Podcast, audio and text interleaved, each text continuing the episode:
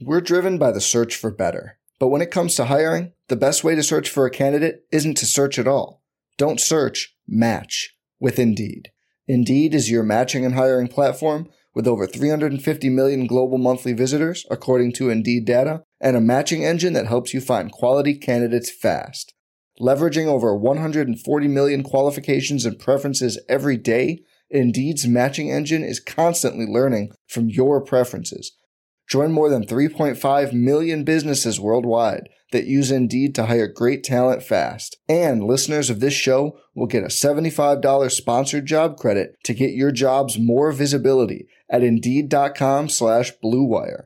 Just go to Indeed.com slash BlueWire right now and support our show by saying you heard about Indeed on this podcast. Indeed.com slash BlueWire. Terms and conditions apply. Need to hire? You need Indeed. We are breaking down all aspects of Yankee baseball. This is the Bronx Pinstripe Show with your hosts, Andrew Rotondi and Scott Reinen. Let's go.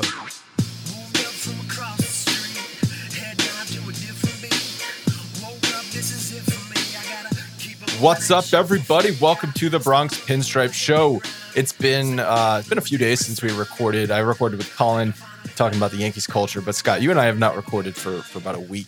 13 game win streak came to an end, and then they lost the last two in in Oakland, which was certainly disappointing. I saw on Twitter, and I can't.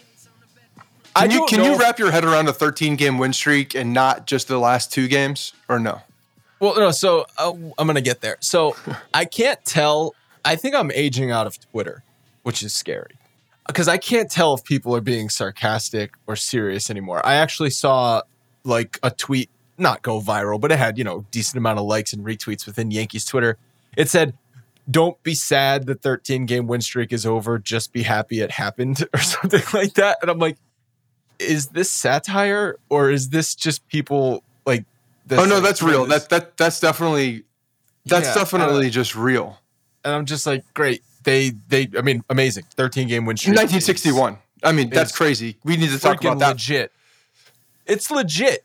The crazy thing in my mind about this is they didn't even gain gra- ground on Tampa. I know. Like so you put your like you put yourself securely in the number one wild card spot, which is amazing. It's that's better than we thought this was possible four weeks ago. But if you win 13 games, if they go on this run where it's like, what is it, 27 out of like 32 games or something crazy, and you don't freaking gain ground on Tampa, you gain like one or two games. That's nuts. I mean, that's just that just speaks to how Tampa has been playing as well. They're not they're not you know enduring long losing streaks. But when when I first saw some this the stats again, we have not recorded a little bit. I was on vacation with my family last week and made it difficult to record on Friday uh, for our Friday fives.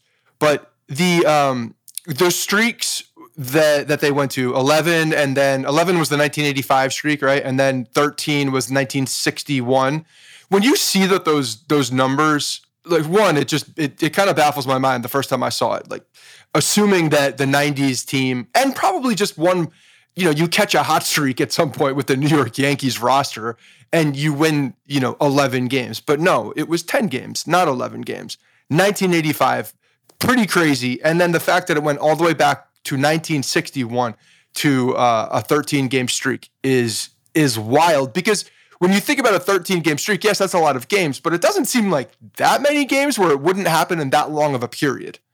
Well, anytime you talk, so 13 game win streak, you got to get a little lucky. And the Yankees got a little sure. lucky in this stretch because the bullpen blew many of the games and they still won those games. So obviously you have to be good, but you also have to be a little lucky.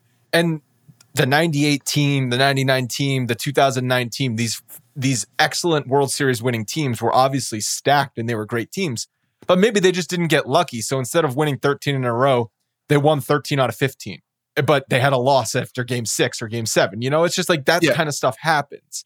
And I think that's in this stretch, the team played excellent, but also the team got lucky and that's why they won 13 in a row. Well, I mean, you could say that they got lucky. You could also say that they've been playing a ton of close games this year, and they've been coming out on top for the majority of them. I think I, last uh, last number I saw is they had 48 wins in the in, in a two run um, in a two run ball game, which is the best in baseball. First half of the season, you we were actually towards the top of the league even in the first half, and it didn't feel like we were. It felt like you know we were still getting stepped on every other day. But when you look back and you see that number, you know I. I'm I'm one to to also say that like those types of games is a is good for a team, especially towards the end of the the season because it builds a little bit of character. It builds, you know, that that tension up throughout the season. It creates tension in in a regular season that is 162 games that a lot of time lacks tension. So they've been playing in these tight moments for a, this, a significant majority of the games, which is pretty crazy, and they've been coming out on top. So yeah, they've been lucky, uh, but they've also been in that position where where they've felt this before too. So it's becoming old hat, which is a very good thing for a team going into a playoff race yeah, over the two week stretch, they won all sorts of games. They won the games that they just blew the other team out. They won some comeback games. They won some back and forth games. They won games where the bullpen melts down, like the third, like the the Thursday game. Going back to the first game in Oakland, they blow a six run lead. Right. didn't pitch well. No. It's kind of two two not so great starts for him in a row. This one against Oakland was especially bad. You get spotted six runs and you can't get out of the fourth inning. Uh, that's it's bad. But Loaisiga comes in, two shutdown innings. Judge gets the go ahead bloop single in the ninth, and Chapman got the save. That was a game, and also that was the game that uh, that Boone got thrown out early, early, early on for for arguing the, the strike zone. It was a terrible strike zone. The, the whole the whole series was terrible umpired. the we're going to talk about the the play the the third base umpire adventures, but this one he gets tossed. And I did you see the shot of the guys in the dugout smiling, yeah. watching him yell at the umpire. Yes, uh, they. And, that's a good thing. They they could they knew that. First of all, Boone did it at the right time. For all the criticisms and, and the lack of like uh, feel for the umpire argument early in the season, because he was just doing them to do them at one point. It's like, oh, I guess I should be out there at some point and just do this. This was the right time to do this. You got you catch it early. Your guy, uh, you know, you have a a, a a lead, and if you don't nip something like that in the bud early, then it just continues, obviously, and frustration will build in your team. So he saw an opportunity to try to, you know, light light it up uh, and just just get their their back early on. So I thought it was good timing. And there were quotes from some of the players after the game, like, "Yeah, we really appreciate that. That like we liked watching what he did, backing us and stuff." And I'm like, "Oh man, are are they actually playing for him? Is this just a product again of winning 13 games in a row? When you win 13 games in a row, everything smells like roses, right? Nothing really, nothing's bad in the middle of a 13 game win streak. So if they were in the middle of a 500 stretch, do they say the same thing? I don't know. But I saw that shot of the guys in the dugout. There was like seven of them just sitting there smiling. And I'm like, oh, okay. Boone might have the backing of these guys now. Not something I thought was possible this year. Well, again, we're not in the clubhouse. We see with our eyes what we see on TV.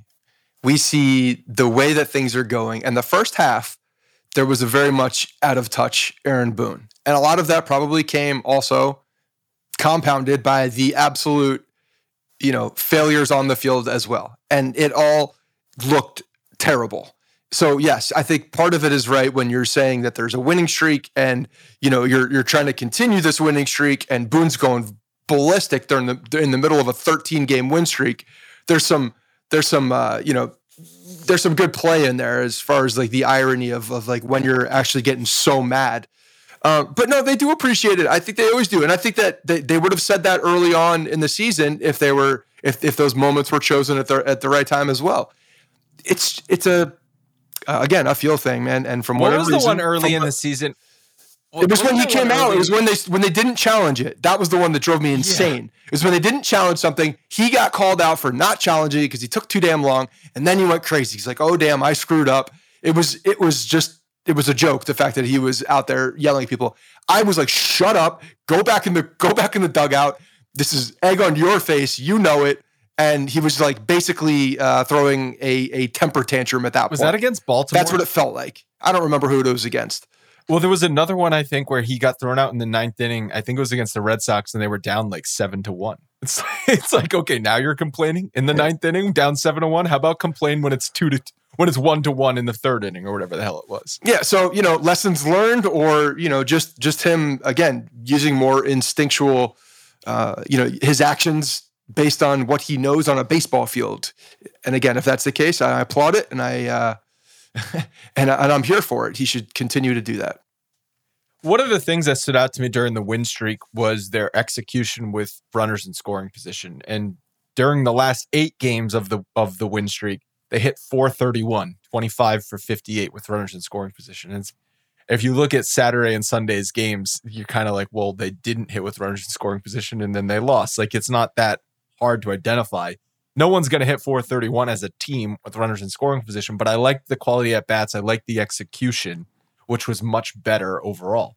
And during the stretch, they didn't actually rank first in any category, which I kind of found cool. It's just they were good in everything. They were second in runs, third in hard hit percentage, second in WRC plus, fourth in stolen bases, second in grounded into double plays. I guess that's not very good. Second in ERA, third in bullpen ERA. Want to talk about that? And then fifth in strikeout per nine innings. The bullpen specifically, and Chad Green gave up the the two run home run yesterday to again the game. Yeah, Britton's out, probably going to need surgery, or who knows what's the deal with him. Chapman's an adventure every time he takes the mound. I guess Loaisiga's been the most consistent bullpen arm, um, but I'm worried about the bullpen. I know the bullpen ERA during the stretch was good, but I just don't feel comfortable in a tight game with any of the guys on the mound. I think any of the guys is kind of a coin flip that they run out there. I mean, but Loaisiga has been probably the the the most constant. He's and, been the most constant. He's the one I have the most confidence. And in. what about Chad Green in non-save I, opportunities or non-close okay, opportunities? Like the guy, he's giving up these though, one run. He, yeah, he's giving up one run, uh, one run leads with uh, home runs to. By the way, Kemp saw the name on his back, and he's like, "Kemp, he recognized oh, that really? I was like, I'm wrong team, but but yeah. but good job, buddy. so no, but I mean, yesterday wasn't a safe situation. He was just trying no. to pitch the eighth inning in a tie game, and he yes. gave up the. Does Gallo does Gallo need to catch that ball in left field? I saw some people getting on him. I mean, you expect him to catch it, I think, but just because he's such a good outfielder, tough play though.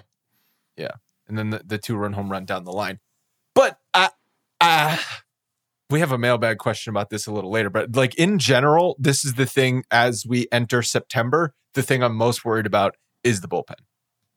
So, what do you? What are your thoughts though uh, about the guys that are going to be coming up? We got Kluber starting tonight.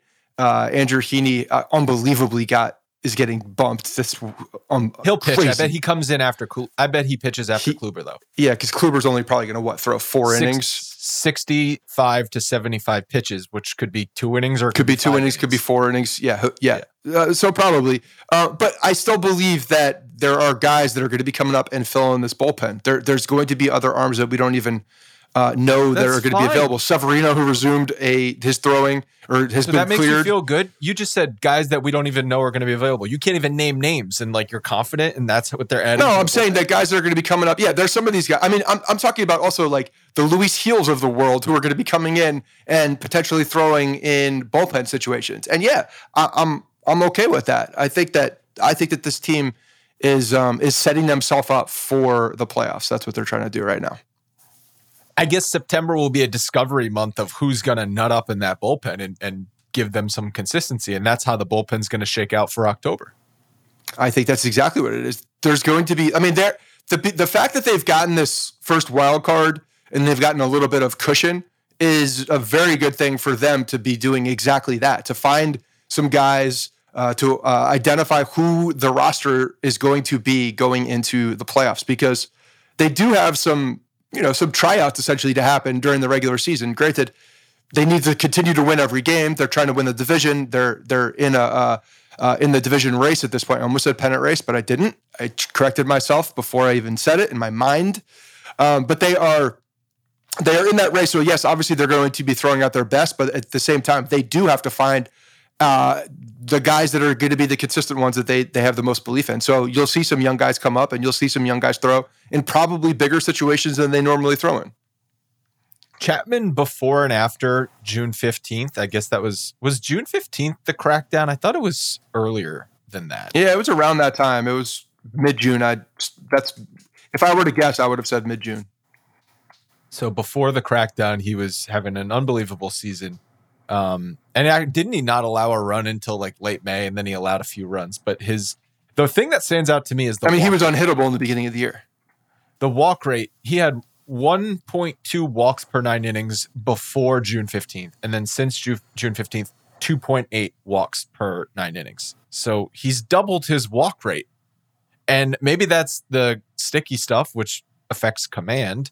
Um, but the, the, it's not like a surprise when Chapman struggles. It's he struggles with his command. Like that's why Chapman struggles, Yes, that's exactly why he struggles. So the fact and that it's helpless. He's helpless when he can't throw when he can't locate.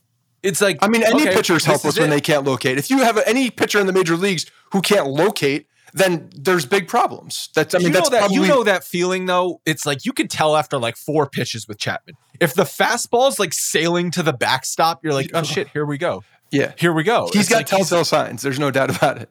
It's like I, it's like get someone warming up right now. I can tell after four pitches if Chapman's going to have a good ninth inning or not. Yes, that is that is correct, and so do the batters, and that's why they don't swing and they allow him to go through his struggles.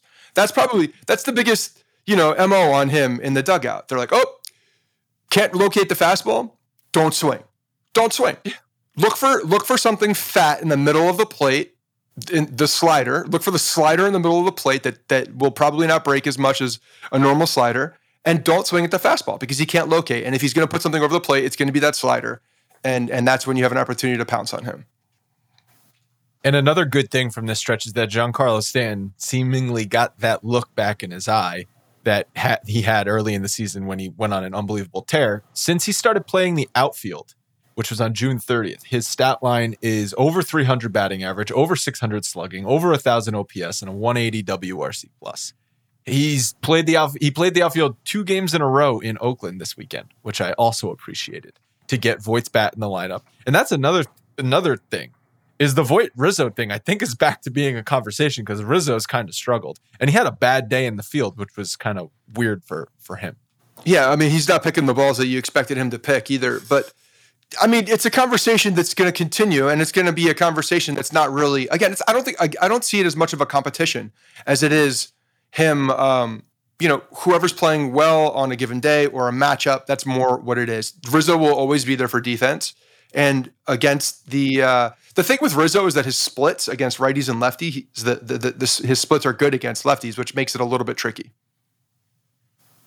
Yeah, because you you you don't just figure, oh, le- tough lefty on the mound, let's just plug Voit in. It's not it's not that simple. Right. But and you know what it does also is again because Stanton's playing in the field two games in a row, like you said, and I I do appreciate the fact that that man is playing in the field because I that's when he's a better baseball player just all around.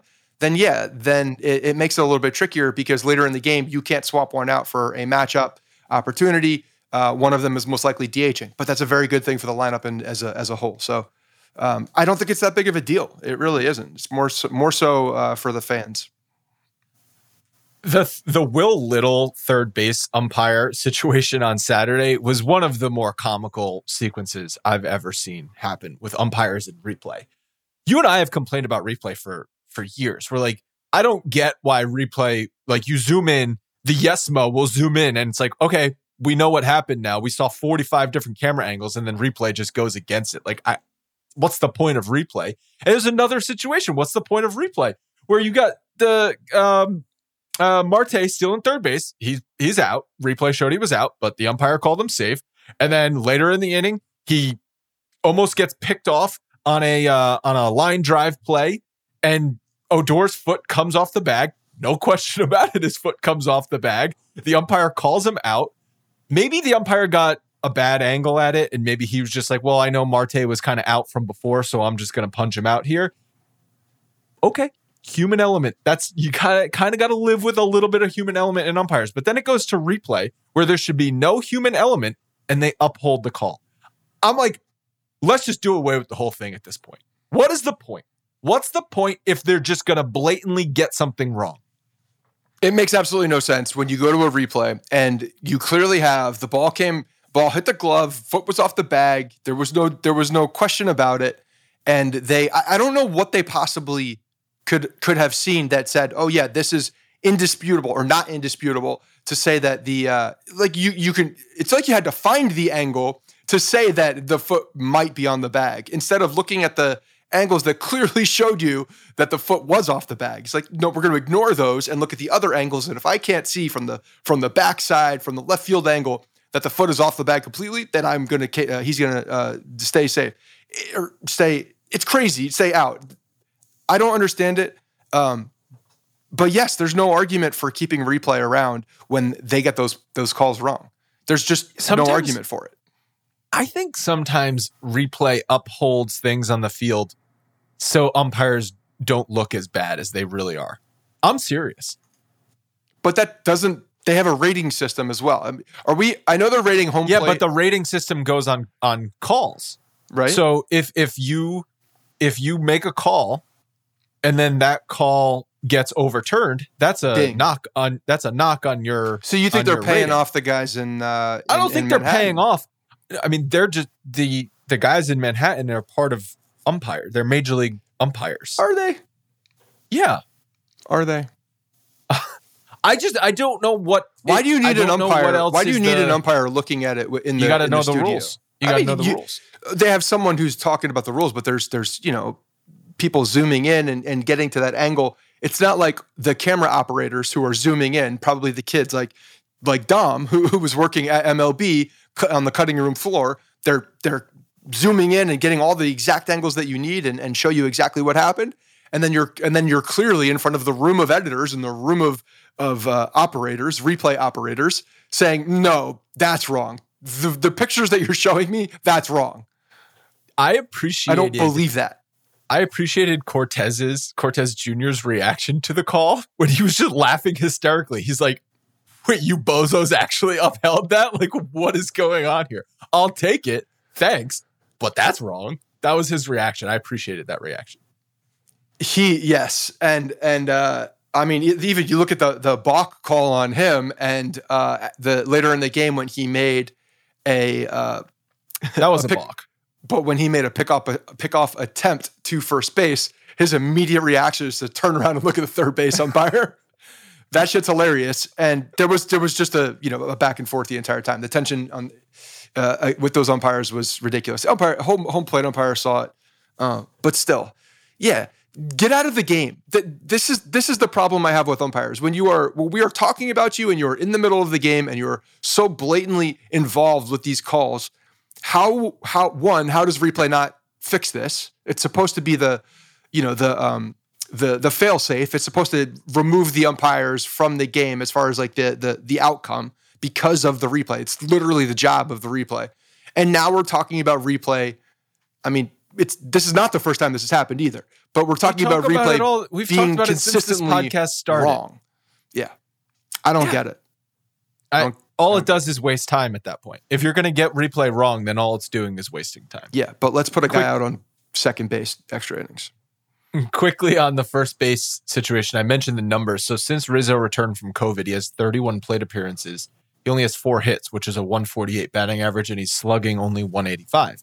And then Voit, since he came back from the IL in 55 plate appearances, is hitting 309 with a 387 OBP and a 636 slugging. So um, it's, I mean, it's clear who's playing better right now. Obviously, Rizzo can turn things around, but do they are they at the point where you just got to play the hot hand at first base? Yeah, I, again, I, I, think that hot hand is going to also be determined by matchups though as well. So, uh, I, I, think they have kind of a plan on what what's what's happening out there. And again, there's so many opportunities where they're going to be playing where they could DH as well. So it doesn't become that big of a situation, especially if Stanton's in the field. We're driven by the search for better, but when it comes to hiring, the best way to search for a candidate isn't to search at all. Don't search, match with Indeed. Indeed is your matching and hiring platform with over 350 million global monthly visitors, according to Indeed data, and a matching engine that helps you find quality candidates fast. Leveraging over 140 million qualifications and preferences every day, Indeed's matching engine is constantly learning from your preferences Join more than 3.5 million businesses worldwide that use Indeed to hire great talent fast. And listeners of this show will get a $75 sponsored job credit to get your jobs more visibility at Indeed.com slash BlueWire. Just go to Indeed.com slash BlueWire right now and support our show by saying you heard about Indeed on this podcast. Indeed.com slash BlueWire. Terms and conditions apply. Need to hire? You need Indeed. Every fan knows the right player in the right position can be a game changer. Put LifeLock between your identity and identity thieves to monitor and alert you to threats you could miss. Plus, with a U.S.-based restoration specialist on your team, you won't have to face drained accounts, fraudulent loans, or other losses from identity theft alone. All backed by the LifeLock Million Dollar Protection Package. Change the game on identity theft. Save up to 25% your first year at LifeLock.com slash aware. Some roster news. We already mentioned Britton going on the IL. Boone said surgery is possible. Uh, I guess he's still being evaluated. They uh, they got Gio back, who looked certainly rusty in this series. We're basically at the September first roster expansion, and Velazquez and Wade are are still both on the roster right now. I thought that it was going to be one of those guys had to come off the roster when Gio returned, eh, but I think at this point they're going to just keep both on. But it seems like Velazquez is the starting shortstop right now. Wade is the backup. Well, Wade's been playing other other positions as well. Wade's been playing a lot, and he's still hitting. He's still hitting, still hitting yesterday. Uh, but Gleyber's in Somerset right now. Gleyber's in Somerset, coming back. Uh, you know, on a he was at a rehab stint yesterday or Saturday. Saturday, Sunday was the first day actually. So he's on his way back. Yes, but rosters expand, and uh, we're, we're gonna we're gonna see what happens there. But again, I think that those two are still competing for one spot ultimately. Wade's got more. Wade's got more flexibility. If the Yeah. the Velazquez Defensive Local- flexibility. the defense that's fine, but but the local uh, the the fact that he was hitting like we we we knew this right like it's going to wear off at some point. and when that wears off, you see the player that he that he is. Not to say that he's not a a, a, a good player, but he's not an everyday player. He's a of course he's not. a Neither is a, a Wade. utility guy that has been around the block a little bit and starting to you know try to find his his footing in a spot but they're pe- competing for the the same spot. He's uh, a very good stolen base guy. He can run the bags. He can play defense, but he doesn't the give as much flexibility uh, as Wade in the field. I need to correct something that I've been saying for some time. I'm surprised no one corrected me. So you know where I got where I saw this information or who told me this information? Neil Keefe. So the if the Yankees and the Rays finish the season with the same record, they have to play a one game division playoff game. It's not t- it's not head to head to. So you're saying if they're the down three and have three, they would have to win all of them for them to win the the No, matchup. for them to get into the playoff game for Right. the division. Mhm. Now, I understand this if the loser of that division would not make the playoffs, right? There's Right. some divisions you're not going to be a wild card team. You're winning winning the division or you're out. You're going home. Yeah. So, yeah, obviously. But in this situation where whoever doesn't win the American League East is most likely going to get the number 1 wild card spot. It's almost not worth it to play that division game because you're essentially playing two wild card games. One of them, you have a failsafe. If you lose, you still play the actual wild card game. But what's really the incentive? I don't know if there's enough incentive for the risk if you're the Yankees to throw Gerrit Cole against the Rays in game 163 and then not have him available for the wild card game, which is actually a do or die. So we were talking about this before we started recording, and we said, let's save this because I, I see this a little differently in the way that each one of these. So let's just say, let's just for conversation's sake, we're going to go down the route of uh, the simple math as you've been as you've been putting it out there. Down three, got to win all three. They win all three. Yankees win all three, and uh, now we're deadlocked. There's no tiebreaker any longer. Deadlocked, which means they have to play another game to break that tie, and whoever wins that tiebreaker go uh, wins the division, and whoever Yep. loses the tiebreaker goes to the one game uh, play-in game, essentially the wild card play-in game. So in in theory, you would have two one game elimination uh, scenarios, right? One of them's not really elimination. But one, yeah. So, but you you you you lose the uh, and you go to the the other wild card. Okay, I would argue you're saying that it's not worth it. Like whatever you pl- you play who you play, and then if you win, great against the Rays. If you lose, then it doesn't matter because you're playing in another uh, wild card game to to play in, which you would be hosting as well. So there's that scenario. The I, I'm of the ilk of saying like I would rather not have to play in that last game in that last wild card game, right? But I'm going to take my best shot to win the division. You're you're not. It's not just to stay to stay alive. It's to win the division, have home field in the division, uh, or in the next in the next playoff series. So why wouldn't you go after that that play-in game? I'm sorry, the tiebreaker game, because the exact same scenario, like you're saying, if you're if you're if you're essentially punting or just seeing if you win that tiebreaker game, you'd be doing the same thing for the next one. So why not go after the the better scenario, which is winning a division, hosting a, a playoff series, and not having to play in that wild card game? because I think the ramifications from playing one and possibly two one game playoffs is not worth the reward of just getting home field in the ALDS. It's not. But they You would have the benefits of of getting home field in the ALDS and ALCS are not worth having to play minimum one, maximum two playoff games, burning your ace and your bullpen. To be clear, here, not- not make, having I want to make sure off. we're saying the same thing. Are you saying not to throw Cole in game th- in the last game of the season to get the tiebreaker, or are you saying if they if they if they break if they are tied to not throw Cole in the tiebreaker?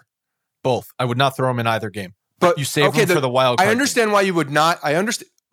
But I understand why you would not throw him in the third game. I get that part. Okay, you you you let the chips. So if you're not going to throw him in the third game, then why are you going to throw him in the fourth game? because it's the same thing as a wild card game. You but you have it's a better not outcome. the same thing. You have a it's better not outcome. the same. Th- You have a better. but you outcome. have, but you the- host the game. the the If you the if you lose that game and you go to the wild is- card, the punishment is so much worse in the wild card game. Your season ends. Your season does not end if you lose that one game playoff game.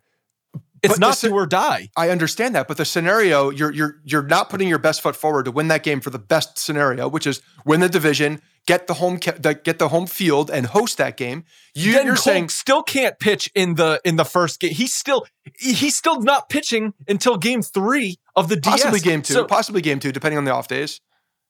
Uh, no, not game two. He would be on short rest. And then so he's still only, if you pitch him in the one game playoff against the Rays and you win that game, he's available only one time in the American League Division Series. If you don't pitch him and then you pitch him in the wild card game, he's available only one time in the American League Division Series. Okay. So no matter what scenario, if you throw Cole in uh, the wild card or the division tiebreaker game, he's available one time and then maybe out of the bullpen in game five of the DS. So why not see if you win the game with Taillon Because Montgomery, because- and then you get Cole twice in the division series.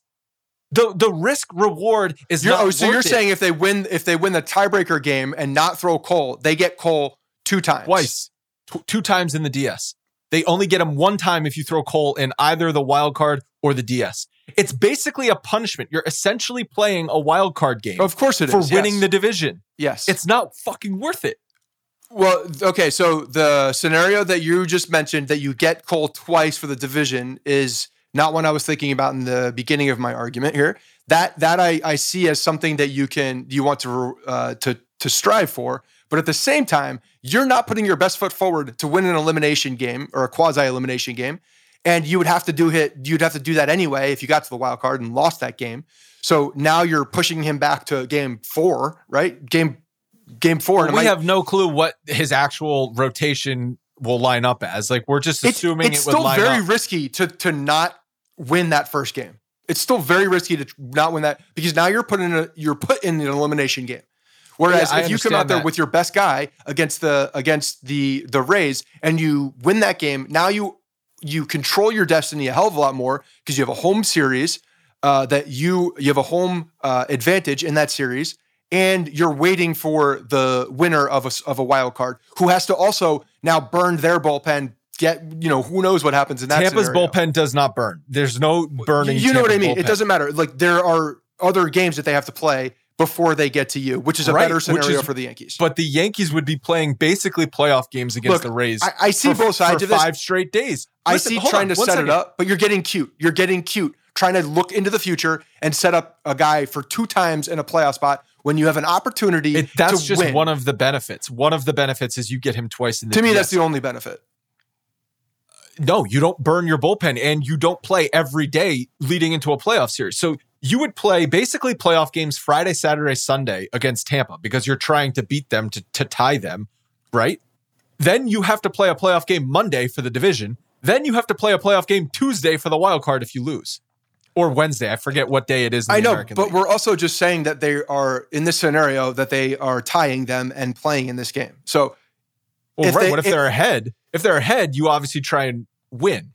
But if you're if you're down three going into la- the last weekend of the season, I say you you try and win, but you don't do everything in your power to win. that that's fine. I understand not throwing Cole in that series. I do understand that because you have you're going to be in some kind of a playoff scenario, some kind of a elimination game, and you you want your guy in that game. But but that that wasn't part of the assumption here. The part of the assumption is that you're tied and you have these two elimination games potentially. Right. We don't know how they're going to get to the tie situation. A lot of that also. And a lot of that is bullpen is going to be burnt. It's going to be burnt through the series because you're going to have to go through a lot of guys right. So you need off days. You're going to be also, days. if you're not throwing Cole in that first game, in theory, you're going to burn your bullpen in that game. And then now you have a wild card game, which you throw Cole, you know, hopefully he pitches well. But if he doesn't, you're burning that guy. And let's say you, you're burning the bullpen again. Let's say you get, come out of that game and now you're walking into a series away, not home field advantage, and your bullpen is torched. You don't have Cole until game four or five, or if you want to do it on short rest it's a it's a bad scenario if you if you bleed into that uh into the into the playoff series as well. and, and because I think And that's why I think you should try to take as much under your control as possible, and that would be throwing Cole in the uh, tiebreaker game to get over get over the hump and get into the series. Be done the with it. American League East would be the number one seed in the American League. So you're basically, Yeah. you're at, it's like you're creating a disadvantage. The Rays and the Yankees would both be as be at a disadvantage for getting that if they ended up tied because they both have to play at least one game, and then you play the winner of the wild card, which which could just be the Yankees again or the Rays, right? Yes, that's correct. But like you like you mentioned, it would probably hurt the Yankees more if they were to throw Cole than it would Tampa because of Tampa's depth. The difference in the division really is the Yankees and the Rays records against Baltimore. The Yankees are eight and five this year against Baltimore, and the Rays actually did what you said the Yankees if they. They if they only 17 had and one. listened to what I freaking said for them to do and just beat Baltimore, we would not be in this scenario. It's um the Rays are 17 and 1 against Baltimore. They went 17 and 1 this year. Mopped the floor with them. yeah. Another thing I was looking at too is we're you know we're, we're, we've uh, we saw Chad Green blow another game, and I think his record on the season is seven and six now. That's six losses, six losses at Chad Green's hand, essentially. How many games Yeah, are we back from the first place uh, Tampa Rays? Six games. 6 games. So you're just putting this squarely on Chad Green's It's all on. Chad Green's. It's all his fault. Um, couple random things I saw this week. So I guess on Michael Kay's show, on his radio show, he said that Aaron Boone does not go to bed until he's seen at least one episode of Friends per day. That's weird. Friends is not the show. Yeah, Friends to addicted to. It that's it's such a it's really a bad show. I mean, there's there's a there's a line in the sand. There always has been with the '90s sitcom of of Friends and Seinfeld, and I judge every single person that says Friends. Well, I just, I mean, Friends is what it is. Like, I understand you you like the characters and there's a story there, but it's not a rewatchable television sitcom. Like, you throw Seinfeld on, it still plays today. Friends does not play today. You can't just throw on a random episode of Friends. It's, not funny. It's just not good. It's just not good. It's just a bad show. It's not a bad And show. and I maybe the biggest thing I saw all weekend, Justin Verlander is a gas glove guy. He tweeted Yeah. out a picture of himself pumping gas, and he's got a glove on his left hand. Looks like a gardening glove No, it does of not. some kind. No, What does it look like? he is it a golf glove? Clearly, just finished a round of golf. Okay, he's got a golf glove on. He clearly just finished a round of golf. Uh-huh. Has the golf glove still on? I've done that Uh-huh. many times. You put your bag away, you put your, and you're like, oh, I got the glove still on, and just left it on. I don't think he's a gas glove guy. I think he just was keeping the the glove on uh, after he played. I'd like to. I need to see him pumping gas outside of the golf, uh, the golf outfit, so we know clearly that he's not playing golf because that's a that's a golf that's a golf that's a I- clearly I- a golf glove. I I need I need to see. I need I I need to believe he's a gas glove. I I never hated Justin Verlander, even though he just shoved it to the Yankees in 2017. But now I'm firmly on Justin Verlander's side if he's a gas glove guy. He lived next to me in college. Yeah, we've heard. Big uh, big beer bong guy. Two story. They had a they had a two story beer bong at their house.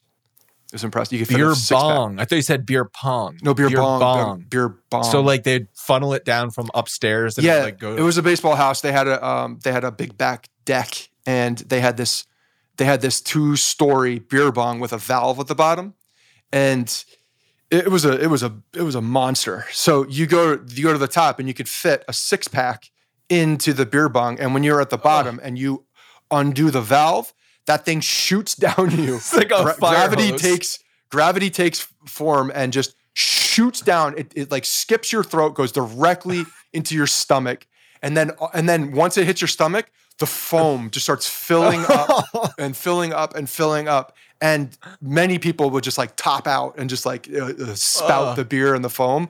Um, so if you could hold that one in, that was a, a, a true a true sign or a true testament to to your drinking abilities. So I hit that thing a couple times and it was a it was a doozy. It definitely knocked you. It make that immediately you feel like complete dog shit. Complete dog We- shit. And then five minutes later you're hammered.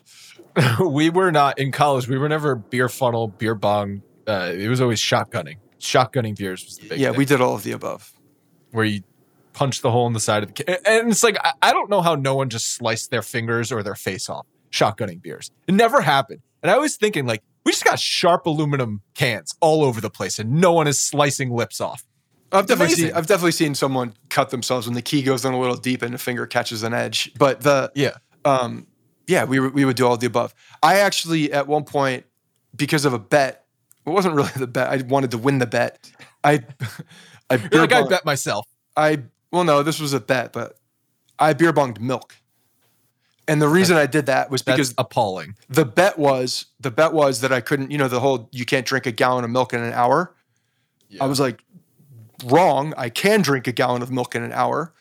And I did drink the gallon of milk in an hour. Stupidly in the beginning, I was like, I need to be thirsty. So I had like little Snickers bars lined up so that I would be, so that I would want, that was a really dumb move. Don't do that if you're trying this bet.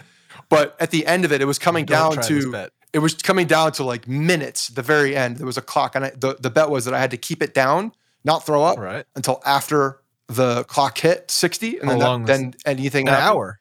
It was an hour, yeah. So that's the bet. You have an hour to drink a gallon of milk. And uh, at the end, it was like I was so full, I had to literally put it in a beer bong, and I bonged the milk. I bonged the end of the milk. I got it down. Clock goes sixty. I start puking out of every. It was bad. With a whole milk.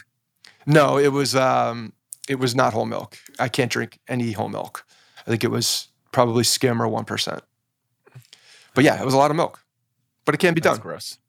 That's that's that was me in college. Beer bonging, It- milk bonging, shotgunning. That was milk. me. Like as far as beverages go, that you're gonna beer bong.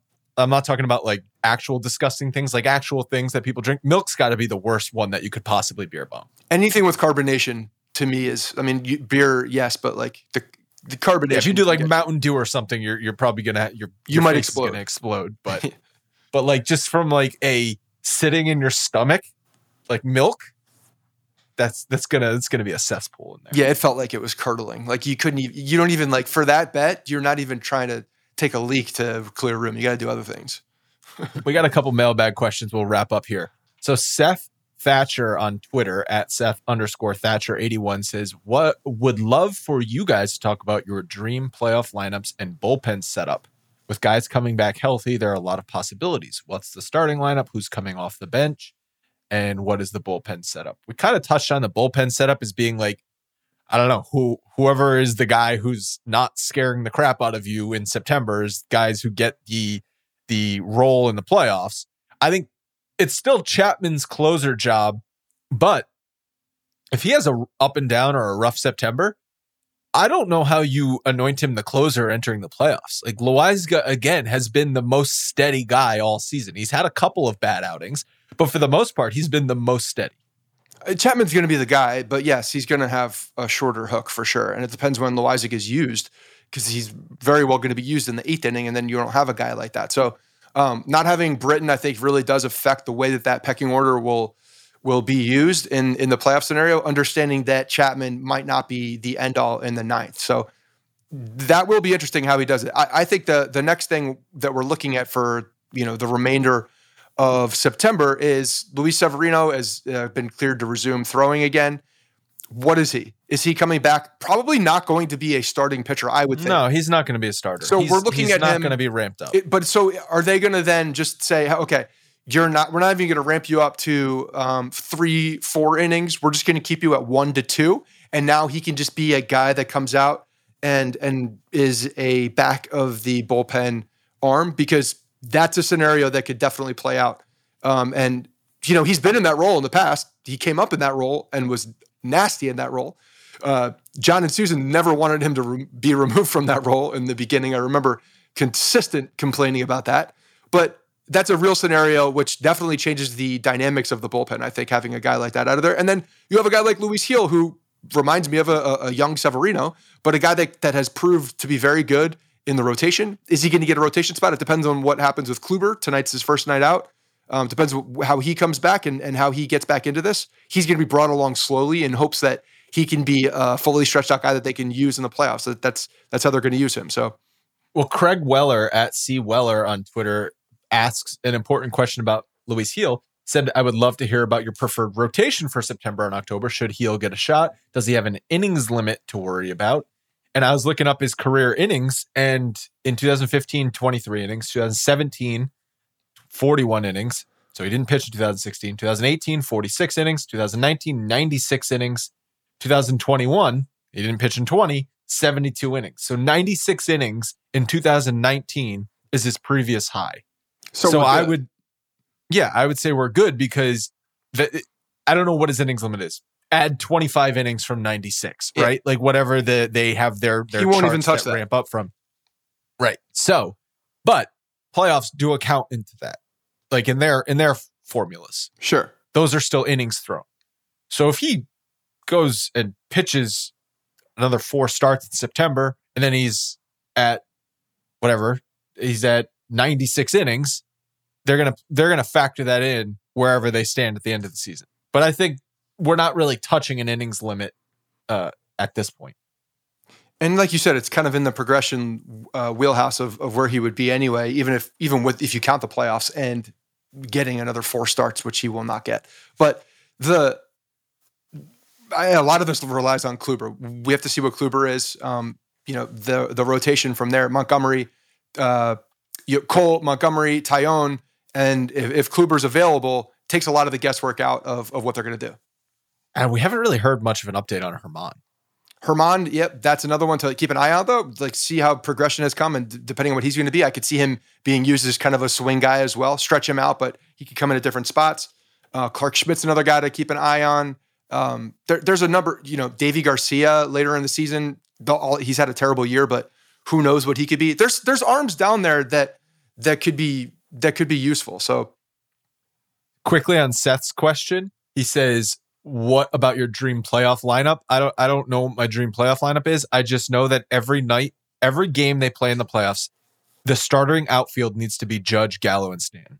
And if it is that, you have Luke Voit batting uh, uh, DH, or if there's terrible numbers, you could flex somebody else into that spot and put a defensive guy out at shortstop, put Gleyber into to DH as well. Hopefully, Gleyber's able to come back and, and swing the bat well um, here, and uh, we have all of these options. But I mean, in a You perfect, agree with me though? yeah, oh, absolutely. We've seen. I think we've seen enough of Stanton in the outfield that he can do it.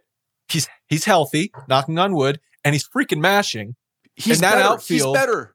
Yes, That outfield is the best for this team. Okay, Gardner is there as the fourth outfielder. He will be in every seventh inning. That's a close game in order to ensure defense. hell of a catch he made running. yesterday too. By the way, Yeah. hell of a catch. And and fine, but the starting outfield needs to be those three guys. It needs to be. Yes, I agree with that. There's no doubt. There's no doubt. Right. Brian M. He, he said, You know, it won't- everyone- you know, it won't be though, right? Every single. I know it won't be, and it's going to infuriate me. He says, Brian says, everyone is making a pretty big deal out of Cole reaching 200 strikeouts. Is it really that huge considering the strikeout rates across the league? Cole reached 200 strikeouts this season in 148 innings, so 12.2 strikeouts per nine. That leads the league. He's also leading the league in FIP. Like, I, I, I mean, he had an unbelievable start to the season, and then he had uh, kind of a rough patch after the sticky stuff, and then he had one terrible start against Boston, and I feel like he went on COVID list, and he's been pretty good since he came back. He's a Cy Young contender, but don't you feel like just from watching it, this has been a so-so season for Cole? Like, don't you think Cole would say this is a so-so season? I think it really depends on how he finishes the year or two in this last month. If he finishes on fire, then then I think he's going to be right there. It's what him and Lance Lynn are probably the two. Um, the fact that I think Robbie Ray is even in a conversation, I've seen him on some graphics, is just wild. But uh, him and, and Lance Lynn are are definitely the the two guys. But I mean, he may he very he very well might get it. He very well might get it. I think if he especially if he finishes strong and the Yankees either win the division or lock up that wild card, I, I could see him getting it. His April and May was just on another level. He had like a 75 to 3 strikeout to walk ratio at one point. It was silly. Uh, Cole's quote on reaching 200 strikeouts it's not a goal, it's just my job. is great. I mean, that's back back to the answers that I love. Back to the uh, you know, let's just do my job. Let's just do the things that Yeah. that's. It's like it reminds me of the Steve uh, Smith quote. The when he was the receiver with Carolina, he's like, I just do my job, go home, kiss my wife. Like, that that's perfect. I love it. The last Yankee starter with 200 strikeouts was Severino in 2018. He had 220 and 191 innings. I don't know. To Brian's question, is it that huge? The innings, the, strike? the inning gap right no, there. the innings are huge. Yeah. No, but No, he's right. There's inflation on these stats, like there are Yeah, with all there's statistical categories. This is an inflated st- uh, stat category because there's so many guys striking out right now. So, yeah, it doesn't mean as much, but it's something you know that we've we've looked at in the past and can't dismiss it. Right. All right. The last question, Mark Schaefer. If Torres returns to shortstop after September 1st, should Boone replace him for defense late in games with a lead? My answer is unequivocally yes. The answer is yes. That's where we are for sure. Like, Why wouldn't you? yeah. Velazquez or Wade, whoever it is, they play shortstop in the late innings because Gleyber Torres is not as good as them. Correct. There's no doubt. End of story. Okay. That's going to wrap it up for this episode. Scott and I will be definitely back at you with at least one more episode this week. Maybe we'll do a midweek episode. We'll see how things go. Still playing West Coast baseball. So who knows? We'll talk to you guys then. Hey guys, thanks for listening to the Bronx Pinstripe Show. Make sure you find us on iTunes and subscribe so you can get all new episodes directly onto your phone. If you do like the show, we'd love for you to take a minute and give us a five star rating and review in iTunes. It really helps us out and allows us to create more shows. We're on Twitter at Bronx Pinstripes and the same on Facebook. You can always find us there talking Yankee baseball. Thanks again, guys, for your support. Really appreciate it, and go Yankees.